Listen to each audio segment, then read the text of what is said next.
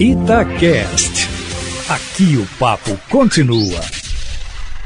Em cima do papo, com Edilene Lopes. Boa tarde, Edilene. Bastidores, o dia a dia da política em Belo Horizonte, em Minas e no Brasil. O Edilene, a gente estava comemorando hoje no Jornal da Itatiaia que o acordo é, tinha selado o acordo entre o Estado e a Assembleia Legislativa para a votação da emenda de 1 bilhão e 500 milhões de reais para os municípios mineiros, aí avançar essa proposta, avançar os 11 bilhões também. Só que você falou assim: não, o acordo está enrolado ainda o que que vem nos próximos capítulos e por que que tá enrolado, Edilene? Boa, boa tarde. tarde, Eustáquio Ramos, boa tarde aos ouvintes do Plantão da Cidade. No fim das contas, até o dia 19, o projeto do acordo com a Vale vai ser aprovado. Mas o que aconteceu ontem foi que o deputado Agostinho Patrus, presidente da Assembleia, recebeu os comprometentes do acordo, aqueles que assinaram o Ministério Público Federal, Estadual, Governo do Estado, e na sequência ele tuitou dizendo que o impasse tinha terminado. Só que até agora, Eustáquio Ramos, como era de manhã, o governo do Estado permanece em silêncio, meu amigo. Não divulgou uma nota, não confirmou, não falou nada.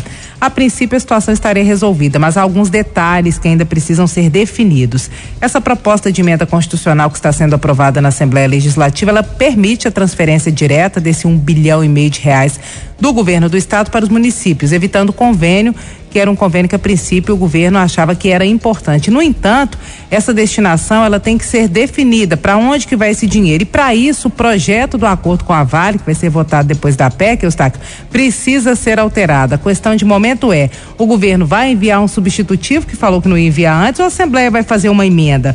O instrumento exato que eles vão utilizar é a transferência com finalidade definida. É sim uma transferência direta sem convênio, mas tem que constar exatamente qual vai ser a utilização desse recurso, Eustáquio Ramos. E depois que o projeto de lei for aprovado na Assembleia Legislativa, todas as partes que assinaram o acordo judicial dos 37 bilhões de reais, onde estão esses 11 bilhões dentro, esse 1 bilhão e meio que vai para as prefeituras, vão ter que assinar uma ata e enviar para o Tribunal de Justiça homologar essa ata. Diz que o governador Romeu Zema não será responsabilizado pelo uso que os prefeitos fizerem do dinheiro nas prefeituras, porque essa era a preocupação do governador. Não tem convênio, não tem nada dizendo que eles vão utilizar como o acordo prevê, depois a prestação de contas não será feita especificamente dentro do acordo. Aí vai o governador dançar se alguém quiser processá-lo lá na frente. Isso não vai acontecer porque essa ata vai ser assinada pelas partes, enviada para o Tribunal de Justiça e depois homologada, como se fosse um adendo, uma parte do acordo. E isso ainda falta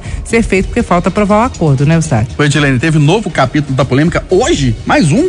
O Eustáquio, é o literal fogo no parquinho, meu amigo. Teve sim. Hoje o governador Romeu Zema concedeu uma entrevista na parte da manhã e nessa entrevista ele foi firme respondendo à Assembleia Legislativa, ao presidente da Assembleia Legislativa e também falando que os deputados que são críticos dele não querem que o governo funcione, que estão que o governo funcione, que eles estão é com inveja e isso provocou um caos na Assembleia Legislativa. O próprio líder de governo, o deputado Gustavo Valadares do PSDB, que representa o governo do Estado na Assembleia Legislativa, foi para o Twitter e fez um post, Eustáquio. O Twitter diz o seguinte: o exercício da democracia requer respeito às diferenças e ao voto dos mineiros a cada um dos deputados. Isso é fundamental para a harmonia entre os poderes e construção de pontes para a governabilidade. O silêncio pode ajudar e marcou arroba Romeu Zema. Ou seja, mandou um recado na internet para o governador que aquela fala não tinha sido boa. Ou seja, a relação com a Assembleia, que é o que nós falamos sobre isso de manhã, né?